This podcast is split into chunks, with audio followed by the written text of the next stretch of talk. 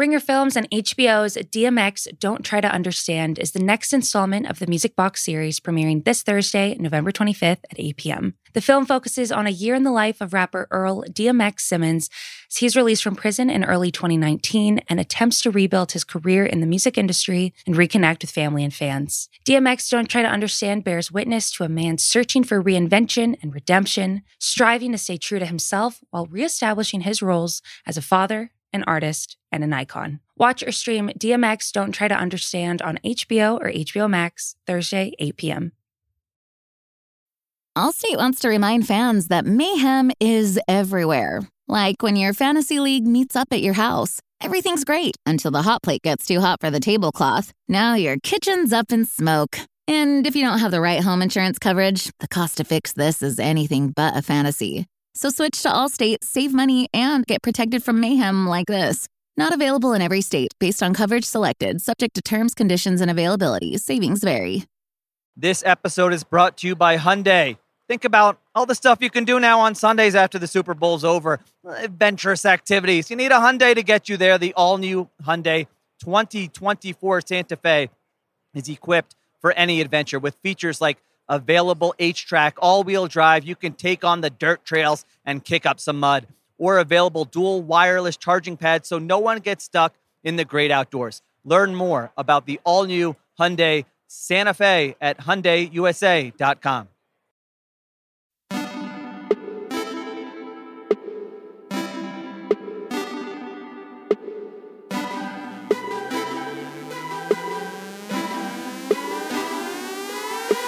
Welcome to the Ringer Fantasy Football Show. My name is Danny Heifetz. I am joined by Danny Kelly and Craig Horlbeck, and today it is Power Hour.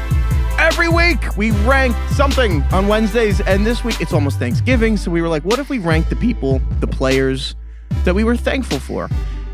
And we thought, no, let's rank the people that we're not thankful for. Just yeah, negativity, baby. Assholes. Yes, that's what we're going to be. The people that we really wish were not in our lives. People bond over hating things, not loving things. It's really true. It's tribalism. It's the core of the human condition. You know what we should have done? Wednesday, the day before Thanksgiving, I believe is the day that the most Americans drink alcohol, right? The most amount of alcohol is consumed the day before Thanksgiving. So really? Done, I believe I didn't know it's, that. I think it's number one day, and then the Super Bowl is number two. Could be wrong, but that's what I've heard. So we should have done a real power hour today. We should. Well, I think Craig's like, that's what I've heard, is and I think Craig, Craig just gets really drunk on that Wednesday. And is like, this everyone because everyone... do this. Everyone goes home from, from college and gets drunk with all their friends like the night before Thanksgiving. And I think it's just a big family drinking night. Like everyone's just home. Family drinking. Family drinking. Good old family drinking. Family drinking. All right. Well, uh, I have cause to celebrate here. We're going to just skip right into this. Yes. So if you, big news. For, for the people who don't know, Power Hour, you'll hear this sound.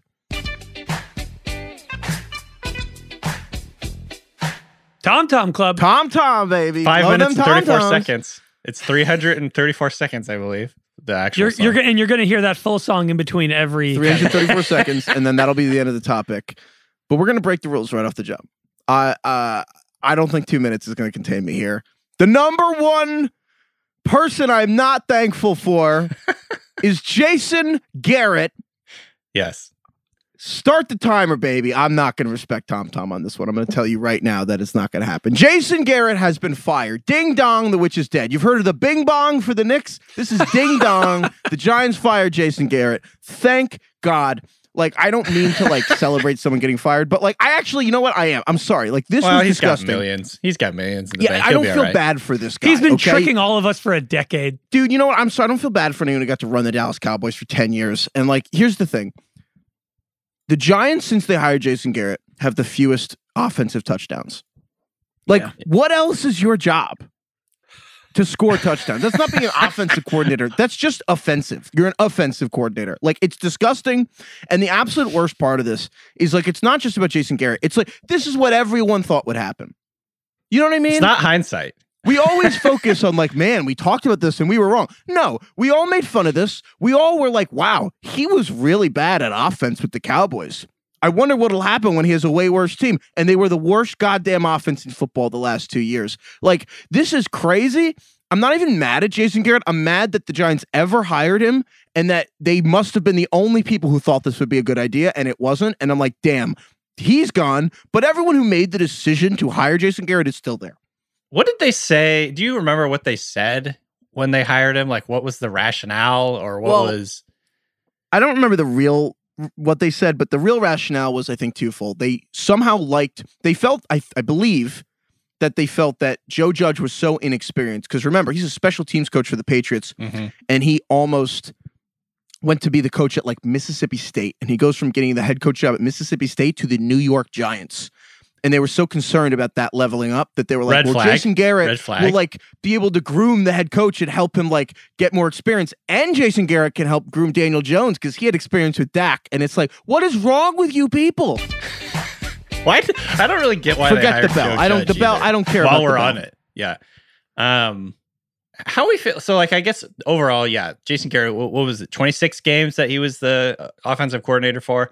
Yeah. Is that more or less than you guys thought? Is that longer or shorter than you thought he'd be in New York coaching? twenty-six games, not a ton. It's actually sh- it's actually shorter.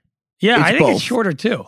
It, they should have fired him at the end of last season. I'm surprised they did this, but they had to because last night was disgusting on so many levels, dude. Like there was just uh, the game itself, the score, that was bad. But also just, I mean, Dan Orlovsky had a great tweet this, this morning pointing out something my brother pointed out to me in the moment, which is like the Giants had a play on a key down. I don't remember which one, where there were like three receivers all next to each other. It was crazy. Well, they ran crossing routes and all three of the guys ended up in the exact same spot. It was, it was like, like a cross-faded route. That's what it what looked like. What are you like. supposed to, what, who is he supposed to throw here? Dan Orlovsky's like, just the disdain in his voice. There's a crossfade, then there's so like where good. the receivers look crossfaded. That's what the Giants do. There's also a fourth and one where the Giants huddled with fifteen seconds on the play clock. And I don't mean like they broke the huddle. I mean the Giants took twenty-five seconds to decide whether they were going to go for it on fourth and one and got the play call in with fifteen seconds left and then shockingly didn't get it. And it's like, dude, what the... Anyway... I could go on forever about how you bad were losing Jason Garrett your mind. Last I night. am freaking out. I think I tweeted more in the last two days than I have in the last two years. Like, I I, dude, it was funny. I could go on forever, but the point is, like, Jason Garrett's a scapegoat. This team sucks. It sucked before he got there. They made he made them worse, but like the people who have made it suck are still there, and they got to fix it. However, for today and today alone, I will be thankful that Jason Garrett is no longer in my goddamn life. Yeah, but I, the, you can't ignore the fact that the twenty last twenty-six games happened is is kind of what we're getting at here. So you haven't been thankful. Again, worst, literally the fewest touchdowns since he took the job. I think that the Giants, um, the fact that they've had a lot of success in the last couple of decades, obviously two Super Bowl wins, it's definitely, and just like the, I guess, st- stature of their franchise or something is like really hiding the fact this has been the most dog shit organization maybe in the N F L. It's like a family who won the lottery and they're kind of using that as an excuse to say that we have generational wealth. And it's like, well, no one really worked for it. You kind of got lucky once. Well, that's then. the thing. I think that with the real reason, so Giants fans are at rock bottom. Like, mm. and I mean rock bottom. Like, and it's been rock bottom for two or three years. And I think that the reason that th- this season hurts so much is that Giants fans genuinely thought they were better than certain franchises. The Giants, care as an organization, carry themselves like they're just better than the Bengals. And honestly, as a fan, I'm like, yeah, I'm not like the Lions. The Lions are losers. The Giants are winners. And this whole season, the last two years, has been kind of realizing, like, we're not actually like the Steelers, who are yeah. good. And of, or, or, or even if they lose to the Patriots, the Steelers always have a winning record. The Giants are a lot more like the Lions or the Bears. They're losers. And realizing that I am a loser. The Bears went to the playoffs last year. Exactly. Like, that's what I'm saying. Like, in my head, I'm like, we're They're better. And I'm like, no, Bears. You're not better than anyone. You're actually worse than almost everybody. And it's probably going to stay that way for a long time. It's been a real hit to right to the ego. My like, like what happened to Justin Fields' spleen? They were worried about it rupturing. My ego has like ruptured. Oh man. Okay, so now it's the Freddie Kitchens era. We've got twenty. We've got twenty-nine seconds left. It's in the, in, so funny that it's Freddie segment. Kitchens. It feels yeah. like in a video game, you beat the boss, and then there's like a different boss, and you're like, "Oh, this is like kind of weirder in a way." Right. It's like the devil you know versus the devil you don't know. Now you got Freddie Kitchens coming in. Oh boy. Anyway, okay. I, I I'm oh sorry to Tom Tom. I want to apologize to Tom Tom for just we tripled the Tom Tom Club there. I had to get that out, man. That was my fantasy therapy. We I needed believe- to do that. Yeah. Jesus. All right, Heifetz, move on to number two. Yeah, Just yeah. So cleanse, sh- flush it. You don't have to think about it right Faba, now. Breathe, breathe. It's yeah. over. Whew. It's in the past. All right. Well, speak of someone who um has quite the future ahead of them. Uh, dude, the other person we're not thankful for is Matt Nagy. Yeah. Coach of the this Bears. This feels like a low blow, but that's okay. It, well, we, we wrote he's it getting down. Cha- he's getting chance for pe- getting fired at high school football games. Dude, yeah. Did you see that? The, the high school chant where they were like, his son plays on Nagy. the team. And people yeah. were like, oh no, that's so out of bounds. I'm like, dude, it's a high school football Have you game. Heard like, what do you want the kids to chant? Some of the chants coming out of high school crowds. That's like the nicest thing that could have Fire said, to Nagy be honest. Is, is also, it's going to happen, which we're yeah. burying the lead here. Like he's, a, so there's a report that Matt Nagy has been informed, was informed on Monday, that he will be fired after the Thanksgiving game. And we'll see if it happens, but like, that's astounding that like, hey, you're going to coach one more game and be fired, which like, I feel like that rarely happens other than like that happens in like the last week of the season sometimes, mm-hmm. but is it uh, win or lose, you're going to get fired. Why not just, why not just fire him now? I don't get, I think because it's just wait? Thursday. It's a short like, week. You can't, I think, I think that it's like, you so? can't reasonably tell you yeah, guess, the Bears yeah. are playing on Thanksgiving, which that's embarrassing for Matt Nagy, but like, I think you can't reasonably have a game plan.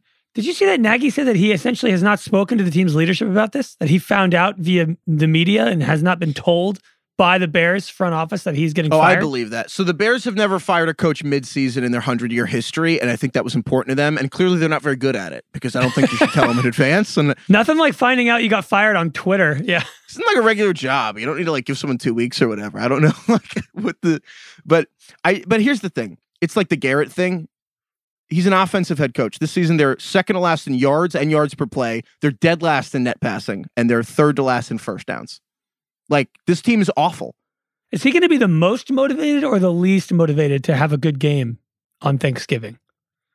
Uh, we'll see if the players care about him. I don't know. I mean, I I, I don't know. He broke Justin Fields. Does he want to win big and go out on top and be like, fuck you guys, look what you gave up? Or is he like, fuck this team, I hope we lose by thirty? I don't think you want to bet on them on Thanksgiving. We'll put it that way. yeah. My God, the the the lame duck Nagy Bears against the Lions is crazy. All right, number three, people we're not thankful for. D K, I'll go here. Um, I am not thankful for the N F L Competition Committee and just generally speaking, the officials, N F L officials. I, you know, in my old age, as I've gotten deeper and deeper into the fantasy world and and being a fantasy analyst, like my, I, I found that like my my blood pressure is not as high.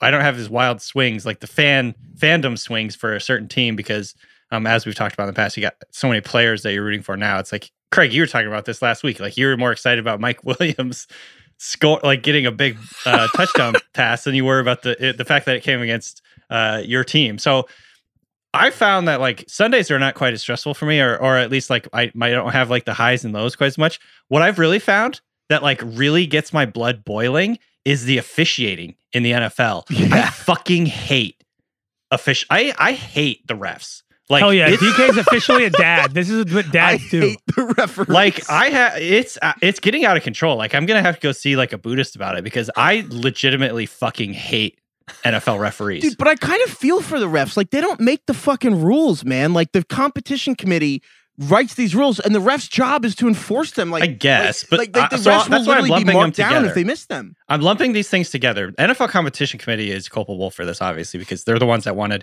these taunting penalties. Are the fucking worst. No one wants them. It's crazy. They really are. Well, the but here's the thing, though. Worst. The, the, here's the thing. Usually, it's very easy to be like, you know, the owners are out of touch. You know, billionaires, whatever. And but like, dude, Mike Tomlin is on the competition committee and out here being like, yeah, no, I agree with the taunting. It's good for the kids. Like the G Ms, their G Ms and coaches push for this along with, with owners. Like it's not just like a billionaire white owner thing kind of trying yeah, to police like the actions of mostly black players. Coaches have said they didn't really realize what they were voting for when they voted for it. Sean Payton said that. Welcome to democracy. That's the problem.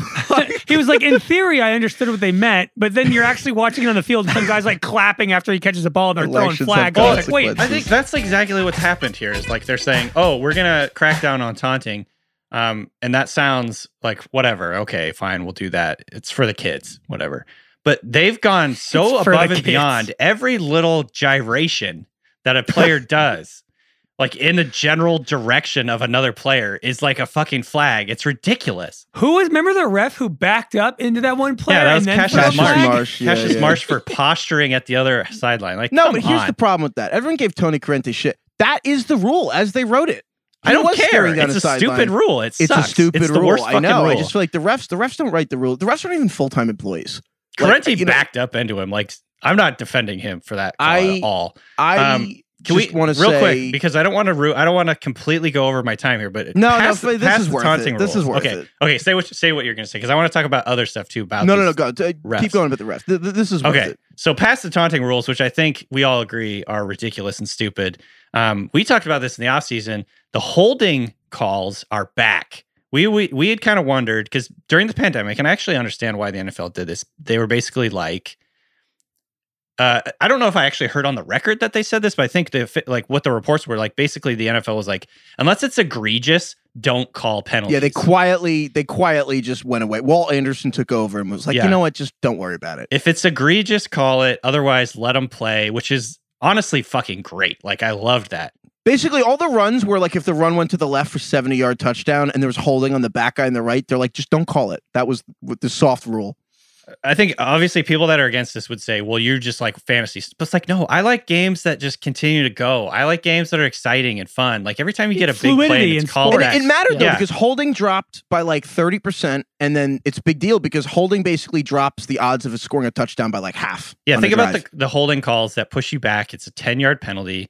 It ruins drives and therefore you score fewer points. I'm going to, here's the stats. In twenty eighteen, there were seven hundred thirty-five offensive holding calls made in the N F L. So seven hundred thirty-five. Uh, as a league, teams averaged twenty-three point three points per game. In twenty nineteen, seven hundred thirty-two. So almost the exact amount of holding calls league-wide. Leagues, uh, teams averaged twenty-two point eight points. Last year, in twenty twenty, in the pandemic year, four hundred seventy-seven offensive holding calls, which is like not half, but like sixty percent or something. Less. Yeah. yeah. And team scoring, calls, yeah. team scoring went up to twenty-four point eight. Almost like three points higher, or two, uh, sorry, two points higher per game per team, which is in terms That's of like the N F L, the it's average, like fucking yeah. massive. That's like orders of magnitude, way more scoring. It was great. It was fun. And obviously us in the pandemic and we're just like looking for anything to be happy about. Like it was great fun, you know? Um, this year I did the, I did the math today.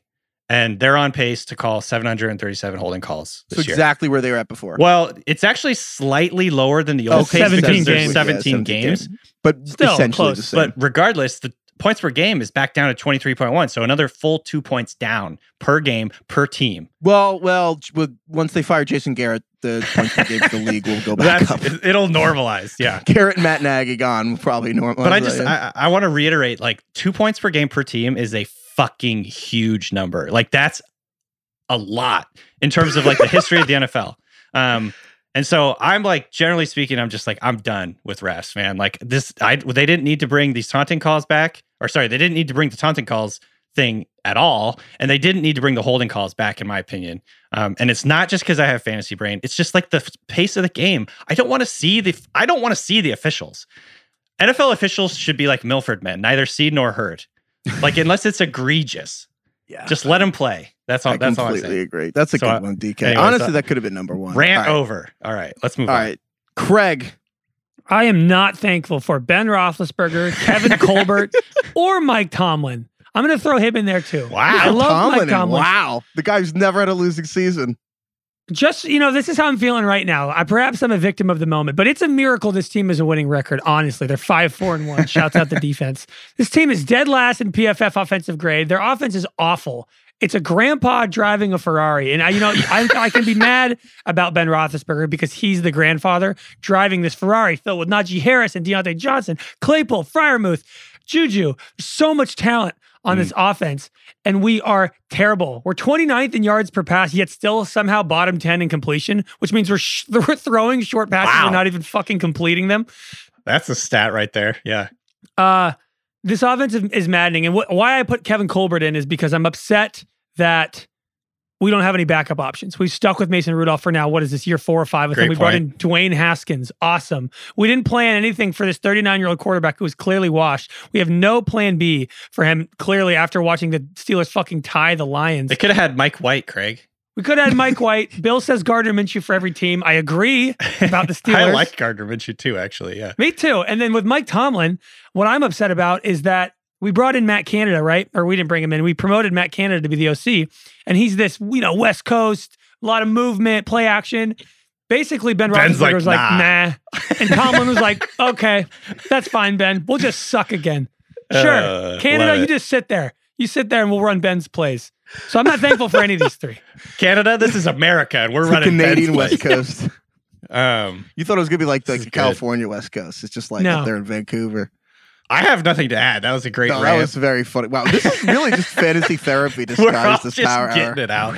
Halfway through the year, we're just like, I'm mad. I Poor Najee's running to the ground. Ben's throwing hospital balls left and right. I hate it. It's unbelievable. All right, let's. Well, Craig, if you're talking about your team, it's time to talk. It's time for me to talk about my team. I am not thankful right now for Pete Carroll and Shane Waldron, Seahawks, Russell Wilson, any of them. I'm just really not thankful. Um, look, I understand. I acknowledge ten years of pretty good fucking football over the years, and so like, hey, I'm gonna say that, I'm gonna put that out there, and now I'm gonna complain a lot.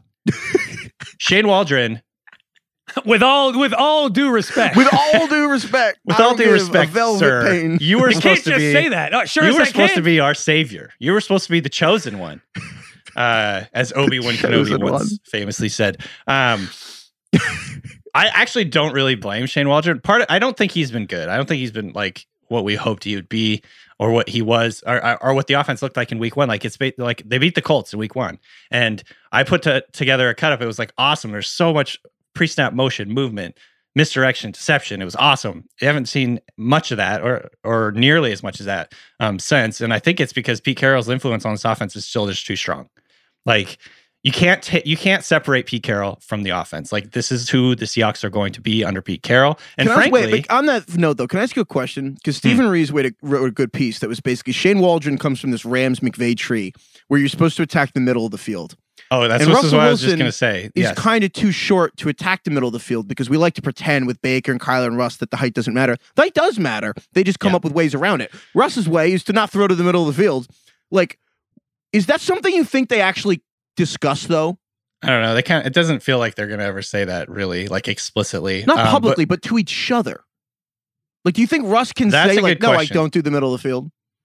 Um, I don't know. It's, it's weird. Quarterbacks are weird like that. Like you have to treat him with kid gloves sometimes. Oh yeah. You um, have to protect his ego. You can't be like, hey, we obviously know Russ can't throw middle of the field. All right. Apologies to Tom Tom. Let's keep going. Cause I've sensed D K really should get this out before he deals with family on Thanksgiving. Heifetz, I was actually going to say literally what we were saying. Like obviously the Pete Carroll, you can't separate Pete Carroll from the Seahawks offense. Also, frankly, you can't separate Russell Wilson from the schemes that they need, that they are capable of running. And so it's just a giant mess right now. And it's not exact. It's not nearly what we thought it was going to be this offseason. It's not nearly what it has been in the past. In fact, Seattle all of a sudden, and, and since this is a fantasy podcast, let's talk about that. Seattle is a fantasy wasteland. Like they're on par with like the Texans and Jags offensively this year. Oh my um, God. I, I put together some stats. The Seahawks have run five hundred fifty plays this year, which is the fewest by any team by forty. Not by oh my a little. God, that's like forty. Almost a game. The Chiefs have run more than two hundred more plays than the Seahawks. They have played one more game, but like that just gives you an idea. Like the Seahawks, number one, are they're not running, um, they're not running fast. They're running slightly more up tempo than they were last year, but they're not running enough plays. They're not running. Um, they're not getting first downs. Um, I saw this from Rich Rebar. Seattle has run sixty offensive plays just twice in a game this season. The next closest team is the Texans, and they've done it four times. Wow, um, that's crazy. But so is that the strategy, though, that it's like, well, we suck. So, like, if there's the fewer plays, more variability comes into play and the games are closer. Uh, no. Uh, well, generally, yes. Over the years. Uh, no. No, over no, the no, years, that's not. Over the years, yes. That has been the, the game plan. Like, basically, you know, shortening the game, trying to put it on your quarterback to win in the last in the, in the last quarter and, and trusting your defense, blah, blah, blah. However, this year, I think the game plan hasn't changed. They've just been so much less efficient. They can't get first downs. They can't get first downs in this, in this season. Russell Wilson, this is from Rebar, thirteen to seven, uh, thirteen to thirty-seven on third downs, lowest completion rate in the league among qualifying quarterbacks, oh twenty-seven percent God. First down rate, last, five point nine yards per attempt, thirty-third. He's been sacked twenty-two percent, no, twenty-three percent of his third down dropbacks, highest in the N F L. Wow. Um, the Seahawks have punted on twenty-two percent of their offensive series. So in other words, twenty-two percent of the time when they get a first down, this isn't possessions, this is series, uh, they punt, which is second worst. Only the Texans are worse than that. Sounds like they need San Diego State's punter, Matt Ariza, baby. Dude, this, I'm serious. They're going to freaking draft this guy. Dude. Seattle has averaged eight, seventeen point eight fewer offensive plays per game than their opponent. Uh, their opponents are averaging eighteen more plays per game, which is worse than the N F L. Um, the Seahawks defense, I saw this. My buddy Mike t- told, texted me this. Um, the Seahawks defense has run one hundred seventy-eight more plays than the offense, which is like the equivalent of roughly three games. The defense has played roughly three more games than the offense. This they year. Should put D K Metcalf on defense then, use him more. Who was the seriously? This snap right up. Who was the quarterback? Was it Brock Huard, the former backup quarterback on Twitter mm-hmm. this week, who was flaming the Seahawks and basically like, this team needs to look itself in the mirror, and basically was like defensively was like, this secondary cannot pattern match. Like they like they cannot communicate. They don't know what routes are being run. And, you know, a defense, you kind of snap into place, right? Like, based mm-hmm. on what happens, everyone snaps into what their job is. And he's like, they just seem incapable of that, which is a problem considering that's literally Pete Carroll's main job as a secondary coach. That's, like, his background. And it's like, I don't know what the Seahawks do well. Yeah, I don't either. This is a team that gave away its first-round picks because it thought it was a Super Bowl contender. I don't think Se- Seahawks fans, like... People make fun of the Seahawks fans because it's like the Seahawks have been good for basically the entire time. Pete no, Carroll's you guys have a weird like, cardiac. This, I feel like, like for real though, we have legitimate reason to be like upset this year. Like, also, the, the thing suck. That you sound dramatic about, but is true, is that your style of play is bad for your health. Like it is yes. crazy how often your games come down to stressful moments. Like, you, it, it, uh, dude, you don't even know. Like, you you have no idea how many people I've talked to that are like, I just don't like watching the Seahawks. Like, they're not like they win. That's fine. Like, I was stressed the whole time. I didn't enjoy it. Like, it's this so isn't stressful. Fun. I should. Why am I choosing to do this? Allstate wants to remind fans that mayhem is everywhere. Like when your fantasy league meets up at your house. Everything's great until the hot plate gets too hot for the tablecloth. Now your kitchen's up in smoke. And if you don't have the right home insurance coverage, the cost to fix this is anything but a fantasy. So switch to Allstate, save money, and get protected from mayhem like this. Not available in every state. Based on coverage selected. Subject to terms, conditions, and availability. Savings vary. This episode is brought to you by Hyundai. Think about all the stuff you can do now on Sundays after the Super Bowl's over. Adventurous activities. You need a Hyundai to get you there. The all-new Hyundai twenty twenty-four Santa Fe is equipped for any adventure with features like available H-Track, all-wheel drive. You can take on the dirt trails and kick up some mud, or available dual wireless charging pads so no one gets stuck in the great outdoors. Learn more about the all-new Hyundai Santa Fe at Hyundai U S A dot com. All right, let's keep going here. Uh, number six, I am not thankful for Kyle Shanahan. Hell yeah. I can't handle this anymore. And it's it feels like I'm in a twisted relationship. Like, like we were kind of into Trey Sermon. He just buried Trey Sermon out the gate. Brandon Ayuk got buried, and it was kind of like some people cut Brandon Ayuk, and while I didn't, it was hard to tell people not to do that if you needed to win, because like he wasn't even playing. Forget I being think I good. Cut, I cut him, yeah. It's like... Now Brandon Ayuk is back, and let me tell you something. We have the Memento tattoo. We're like, don't trust Kyle Shanahan. He's like Teddy in the in Memento. Like, don't trust anything he says. He's a sweet talker. You're gonna be like, wow, look how effortlessly they, they score. And let me tell you the worst part. I'm gonna get sucked in next year. We're gonna uh-huh. hear about Trey Lance next year. I'm gonna be like, mobile quarterbacks. You know, the rushing yards thing is dumb, but that's the rules. So like Trey Lance, and it's gonna happen again. And I, I already. Fits. Like, how do I leave? How do I leave this relationship with Kyle Shanahan? Like, I don't want the Niners. I don't want to be on the Niners running backs. And yet, what do we say? God, I hate Kyle Shanahan. Let's spend fifty dollars, half of our fab on Elijah Mitchell. Like, idiots. I'm a moron. And I didn't even have Deebo Samuel. I, God damn it, man. He's like the lost ark. You ought to just close your eyes. You know, you can't be sucked into it. The 49ers are the lost ark. Just don't open your eyes. Don't put wool in your ears. You can't hear the siren song. Yeah. Like the Odyssey. We really, we should do that actually. We should put like the, yeah, they put the cotton in their ears. Mm-hmm. We should do that. Or Medusa, we or Voldemort. We just look at him in the mirror for like the basilisk. Heifetz, earmuffs. Put, put some wool in your ear. Okay. Don't look now. Craig, oh, the, forty, the 49ers are fifth in offensive, or sorry, they're fifth in weighted D V O A. We're getting sucked back in. God damn it. They're man. good. Like, like the 49ers oh, are good. I'm like an idiot. I'm it so only stupid. Takes two weeks for, I think, people to decide if a team is good or not. Like a team can be shitty for six straight weeks, have two back-to-back good games, and then we're like, yeah, they're good. God damn this it. If they the beat N F L. The Vikings this week, everyone's going to be like Niners playoffs. Oh, I hate him. Okay. Next up. God, that got me going. Okay. Number seven. Here's something I'm not thankful for. Injuries in the N F L. Mm. And I know that we're kind of having fun with all of this. Uh, and, you know, we're not going to try and laugh about injuries, but like injuries have been really shitty this year. I feel like recency bias hits, and every year it feels a little like this is the worst ever. But is this maybe like the worst season for injuries ever? I d- it really feels that way. It's gotten to the point, Craig, you've mentioned this. Every time anybody makes a catch or runs the football, I'm like looking at the pile and I'm like, please get up, please get up, please get up, please don't be hurt. Oh, is he limping? He's limping. Oh God, he's limping. And then the T V goes away and now I'm like searching on Twitter. Oh God, is he hurt? All the beat reporters are saying he's okay. It's like, this happens like six, sixty-five times a week. Yeah, you we're all nervous I mean? Jewish mothers watching it like the high school football game from the stands. And we're just like, oh my God, is my son all right? Can I say it? I think I have a skill. I think I have a very unique skill. And I'm sure other people will say they do this too. I'm all I do when I'm watching a, a game and my fantasy players in the game, let's say Mike Williams, I will only watch them. And when they make like a really simple, random, you know, insignificant, like eight yard catch, I just stare at them as the camera goes away from them as they get up. And I'm really good at identifying if they like got up with a slight limp yep. or they stayed down for a little bit too long. And then I just see them kind of like do this, you know, they like wave somebody yep. in to come in like a backup for them. Cause they try to play it off and they're just like, yes, yeah, get someone and else. And the announcers don't say it. And I'm like, Mike Williams just tweaked something. I know he did. I could see it. This yeah. dude, mother's this instinct. This happened last week. Rashad Penny, first run, eighteen yard run, looked great. It was like, yes, he's back.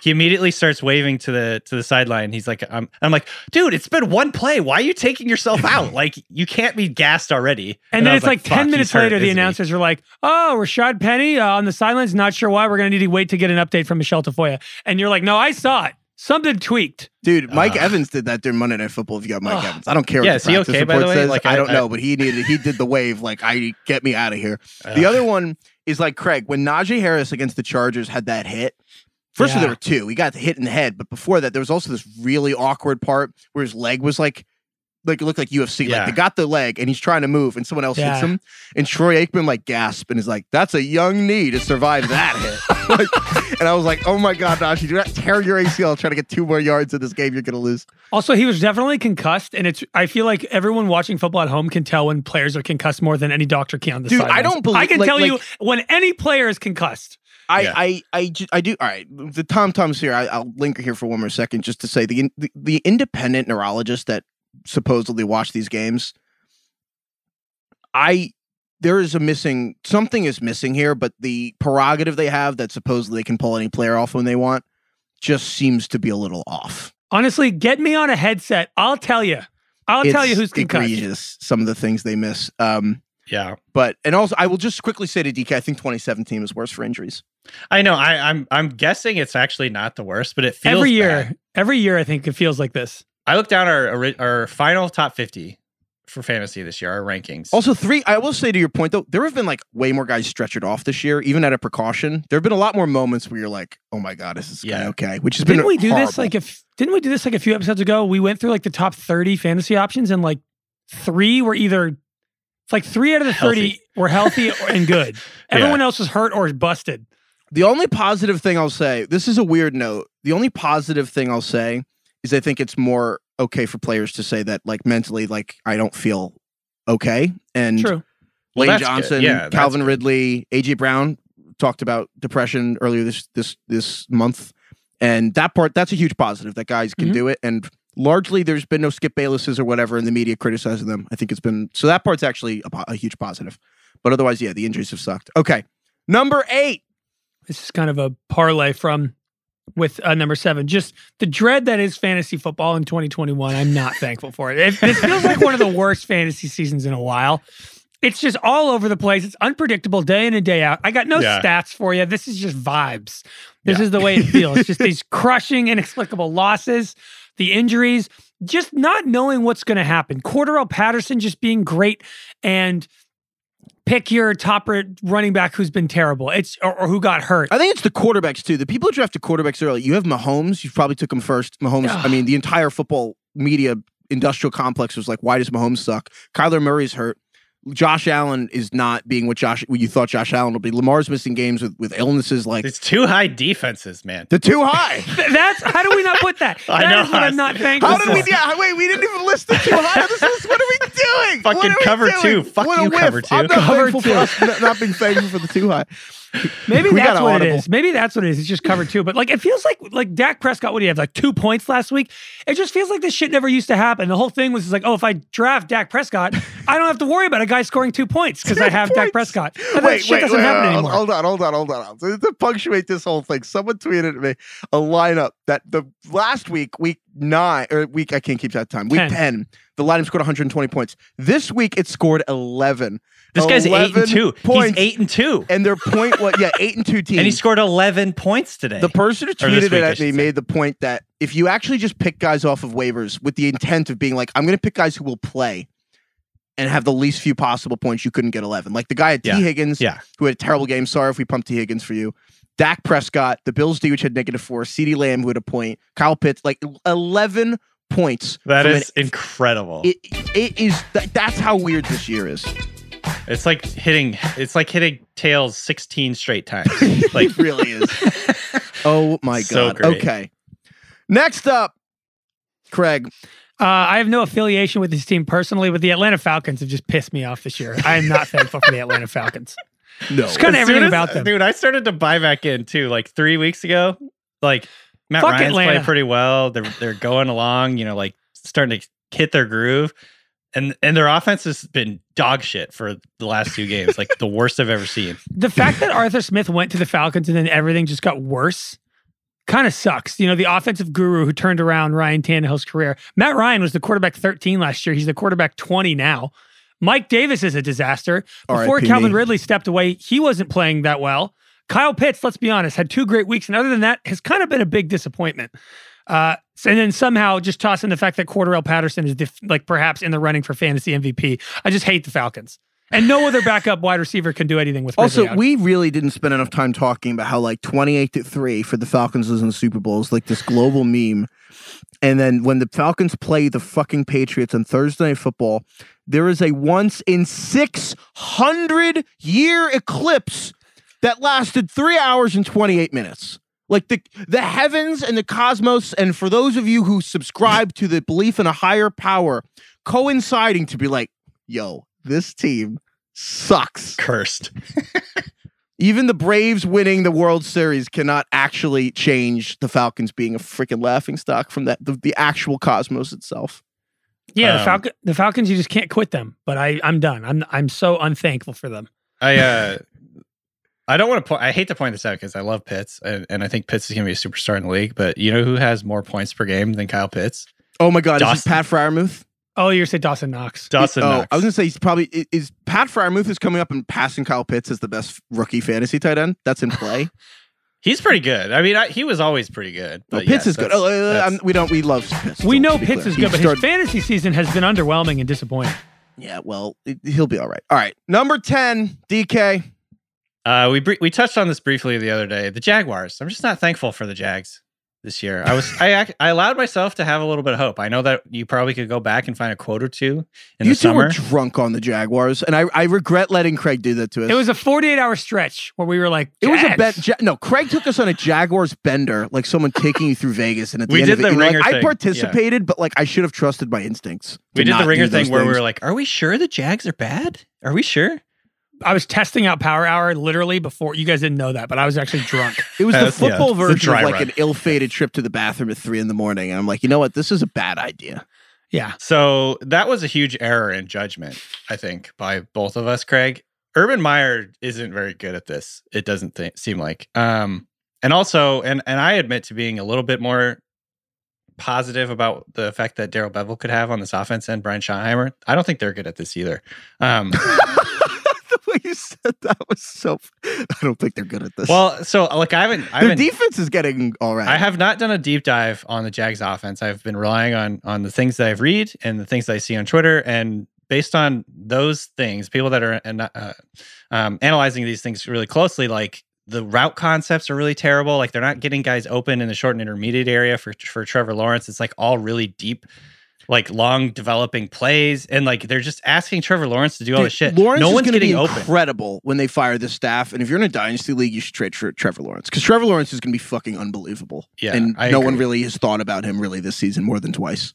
That being said, he is we had him ranked relatively highly because he has like that sneaky running upside and all that. We were kind of like buying into this idea that they could be playing from behind game scripts. It's going to be a lot of points. K- Trevor Lawrence is the Q B thirty-two in P P in points per game. Good. I think that we should have trusted our instincts when they hired the two former Seahawks offensive coordinators oh, to run God, the offense. What were they doing? Yeah. We probably should have um, probably you know, realized that was a red flag. All right. Next up, Craig. I am very unthankful for the Bipocalypse. What a horrible week. Perhaps was, the worst ever yeah, in fantasy funny. football. It, that was week seven. Let me remind everybody. The Bills, the Cowboys, the Jags, the Chargers, the Vikings, and the Steelers all had buys that week and simultaneously collapsed fantasy football for seven days. It felt like a supernova star exploded. It's like a stock market crash. It's like, this is going to take us three years. To it get was back two thousand eight. That's what that week week seven was. The two thousand and eight. We need to restore public confidence in fantasy football. Like we gotta have to like juice the system here. My fantasy team was the Lehman Brothers. Is that the name of the company that went yes. down?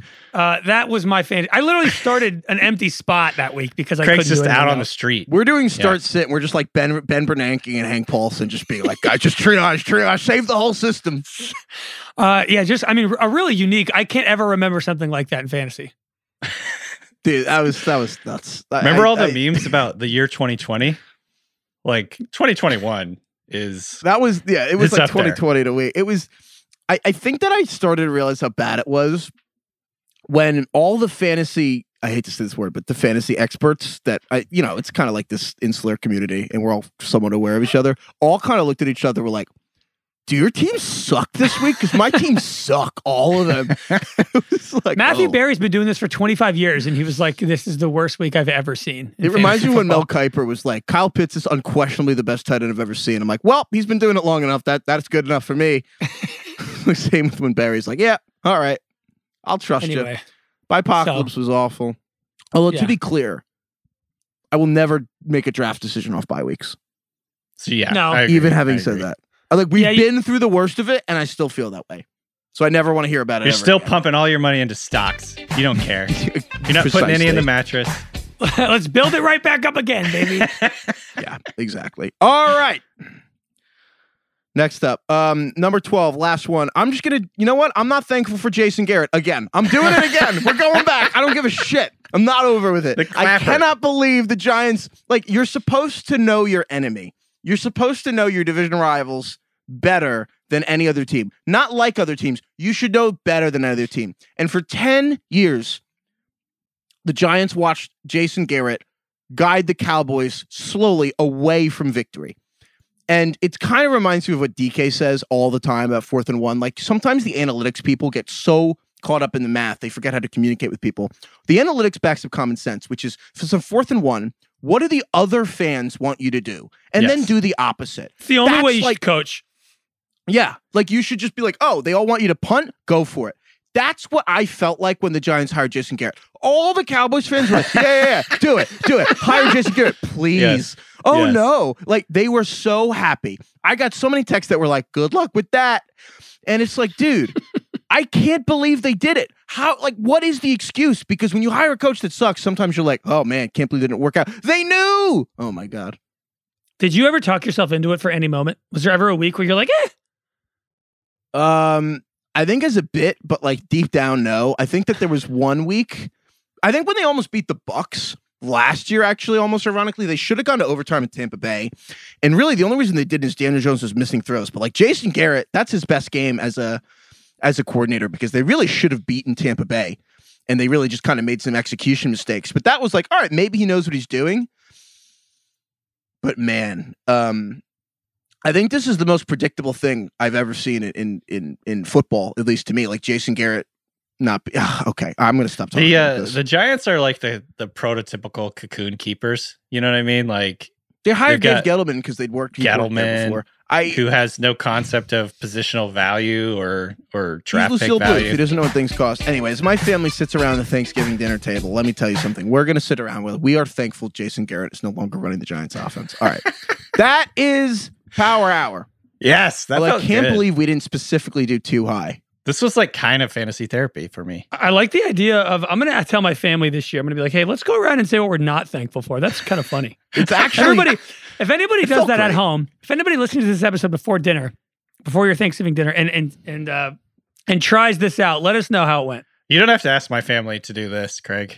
This is basically Festivus. It's the airing of grievances. Yeah, it really is. I think that Festivus should just be before Thanksgiving instead of Christmas. Yeah, give it a shot. Yeah, please email us at ringer fantasy football at gmail dot com if anyone actually does that at their Thanksgiving table to share. Okay. Um, also do a power hour at your dinner. Also well. do a power hour, yeah.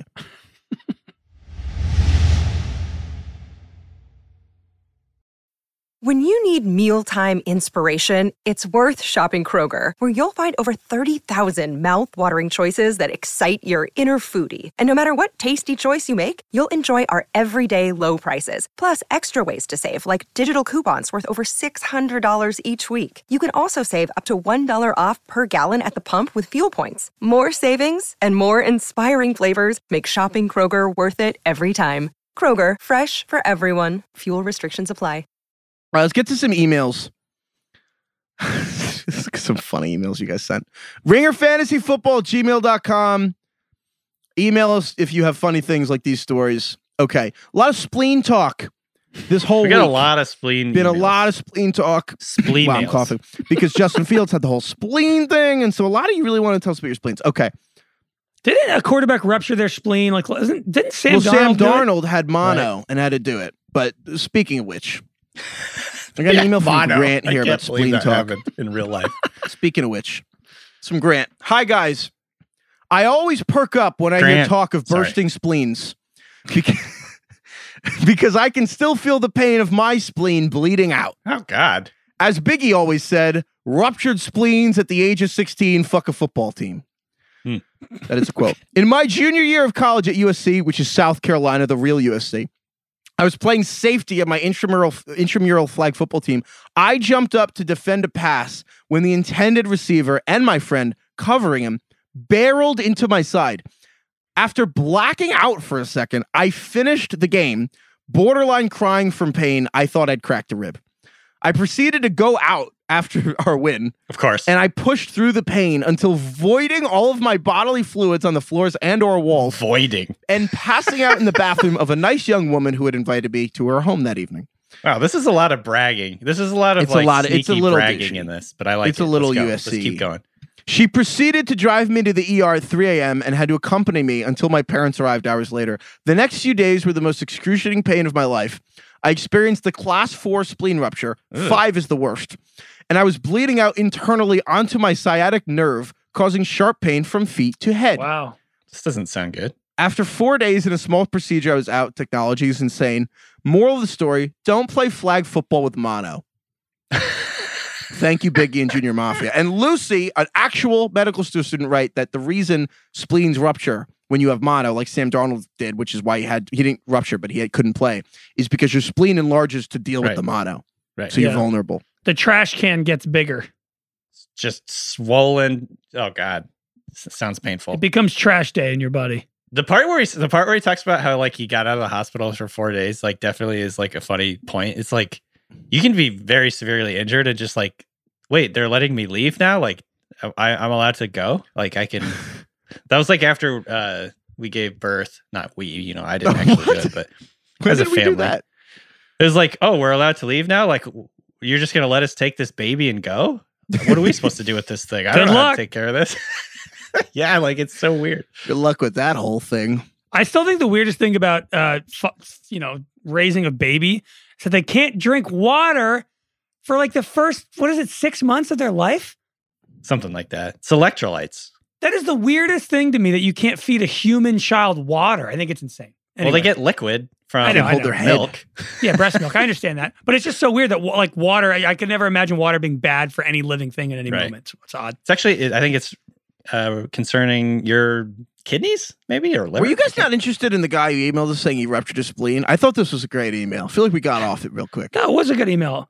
It sounds like he went to the uh, to U- University of Southern California, though, the way he's talking about yeah, being yeah. at that lady's house. Mm-hmm, yeah, mm-hmm. yeah. Yeah, you're right. Mm-hmm. A little, little uppity there. Okay, Aaron. Uh, Aaron, Aaron writes, fun, Aaron. Aaron, fun fact, the Blue Stones is the name of a somewhat newer and amazing rock band that it would be good, thought it would be good and relevant band to think at the end of an episode. Sadly, they're from Ontario and have virtually no accents. But they do have good Craig, songs. Can we get another Blue Stone, please? Yeah, do it, do it, Craig. Blue Stone?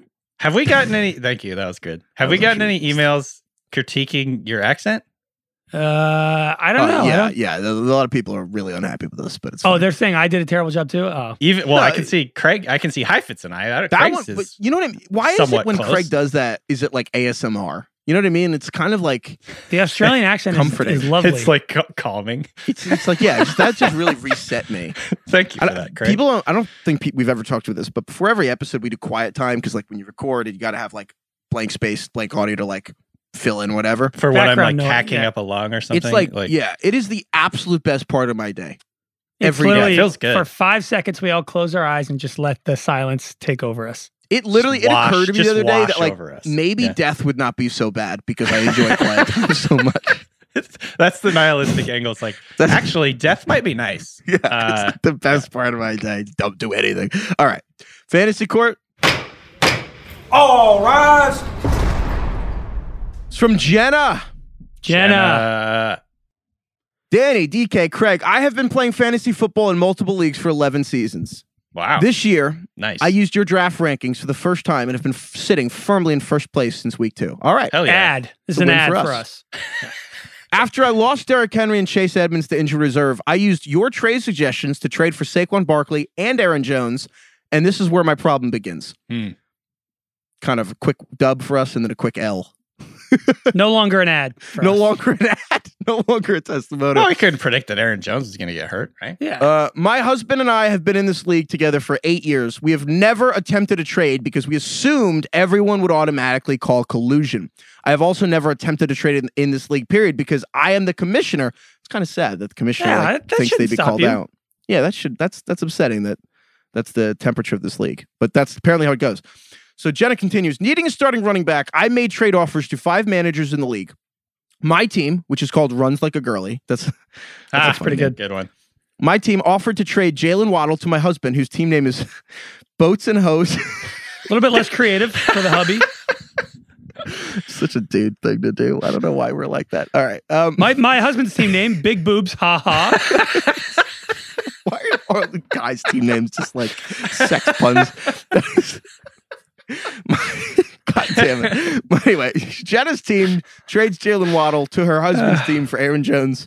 She Now it's her voice. She continues, I made the deal knowing that Jones would not be available till the playoffs, and my husband accepted my trade. My husband is in twelfth place. Clearly, his boat is sinking, and I'm just trying to save the host. Nice. So, wait, so she traded for Aaron Jones after the she injury? She traded for Aaron Jones for a playoff run. After the injury? No, but I, uh, uh, yes, yes. Because otherwise, this trade wouldn't. She traded Jalen Waddle. That's like not giving up. Yeah, she nothing. traded Waddle for Jones okay. for when but Jones. For, if, it, if it was pre-injury, that would that would be a pretty. But post, he's hurt. It, like that's pretty fair. Yeah, yeah. If Jones it's post-injury, that's weeks. a reasonable trade. Yeah. One. She made the trade me- knowing he wouldn't be available. Yeah, okay. So yeah, one yeah. vocal member of the league, who is my husband's college roommate and his best friend, believes this is collusion because my husband already has five receivers on his roster. So in this manager's opinion, my husband doesn't need another receiver. And then Jenna goes on to note that her husband's receivers have all underperformed and that Waddle would start for her husband. So the guy complaining is kind of being a bitch. Anyway, we are a commissional, we are a commissioner approval league. So I notified the group chat that I was involved in a trade before I approved it, and only this one manager, my husband's best friend, seemed to have an issue. My policy as commissioner has always been that I don't make valuations on trades. I just confirm that both managers think the trade works for them. The league needs a ruling for all trades going forward, or we're going to be dealing with people calling collusion on every trade between a winning team and a losing team from now until forever. What do I do? Sincerely, Jenna, the fucking Catalina, the fucking Catalina wine mixer commissioner. I don't think uh, one Boats this and is hose. Boats this and is hose. Not collusion, and I think this is just something everyone's going to have to get over. I've seen way worse trades than this. This is not that bad of a trade. Jalen Waddle's so, a wide receiver too, and he's been trending in the right direction. And Aaron Jones is hurt. I also do what Jenna does here. I'm the commissioner of my favorite league, and what I my policy is the same as hers. I don't make valuations on trades. I make sure that both managers agree to the trade. I don't ask anybody else, and then I send it through. And if I see something that seems a little suspicious, I will bring it up and we can all talk about it and vote on it if I think it's really bad. But in general, as long as the two people agree on it and I don't see anything fishy, I send it through. So the court has followed up for the discovery process. And Genesis, so remember how she sent five t- trades out to five of their managers and her husband accepted? Mm-hmm. Were they all of equal value? Well, so Jenna writes that the manager did not relent, the guy complaining, the husband's best friend. And in retaliation for what he believed was an unfair trade, he proposed ridiculous trades to five other managers, like Zeke straight up for Daniel Jones, and claimed that since the players were ranked about thirty spots apart, no one would take the trade seriously. One of the trades got accepted. He traded Myles Gaskin for Amari Cooper, and he was obviously getting the better end of the deal with Gaskin, you know, in the bird book and Cooper being Cooper. But obviously the trade went through and it processes just before the start of week eleven. And then Amari Cooper is gets COVID. And so Amari Cooper will miss the next two weeks. And she says she wonders if this is fantasy karma for this guy. Yes. So this is the best friend sent out a trade saying, "Hey, I'll I'll give out Myles Gaskin and, and I'll give out return ridiculous for Amari trades Cooper." To spite her, gets one accepted. Is like, ha ha ha. See, this is how you're supposed to do it. This is ridiculous, but I'm going to take advantage because this is the rules you had. And then the guy he trades for is now missing the next two games. So yeah, this is awesome. So what what is the actual question here? Like, sh- the league needs a ruling for all trades going forward. She's getting called out. And basically, it's ridiculous. Like she, like, like that's ridiculous. This guy should mind his own business. He shouldn't be telling Look, other people what to do. Here's Suck how I feel. Here's how I feel about. He's in twelfth place, and he's a running back who isn't going to play in three for three weeks. Like, what does Aaron Jones mean to him? I feel like commissioners should have the ultimate end of the day. They have the say on what's going to happen in the league because they created the league, they started it, and generally speaking, and they're the commissioners. They're doing most of the work.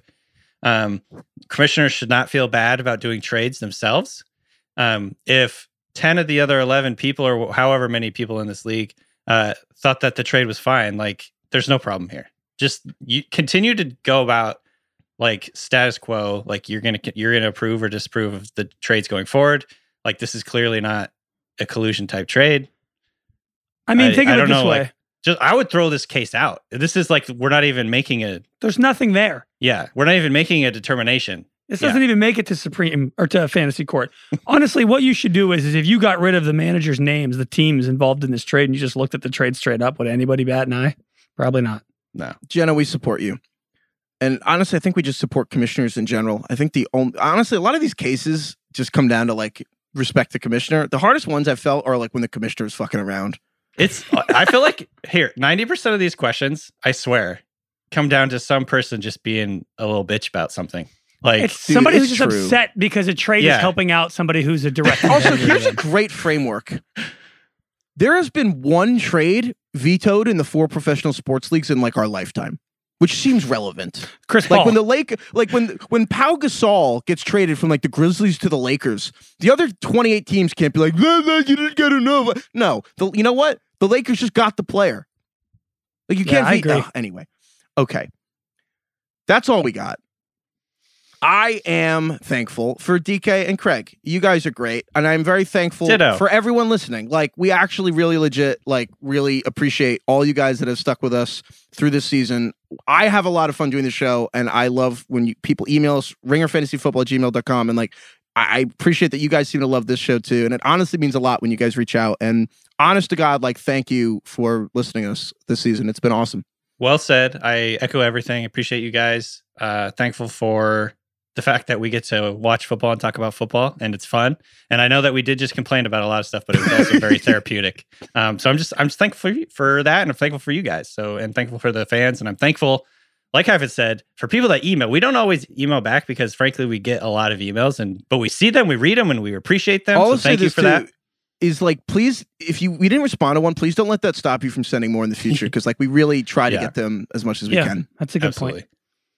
Yeah, All we right. almost, other than this, other than doing the players we're not thankful for, our second choice was to power rank every single listener we have, but we figured it would take too long.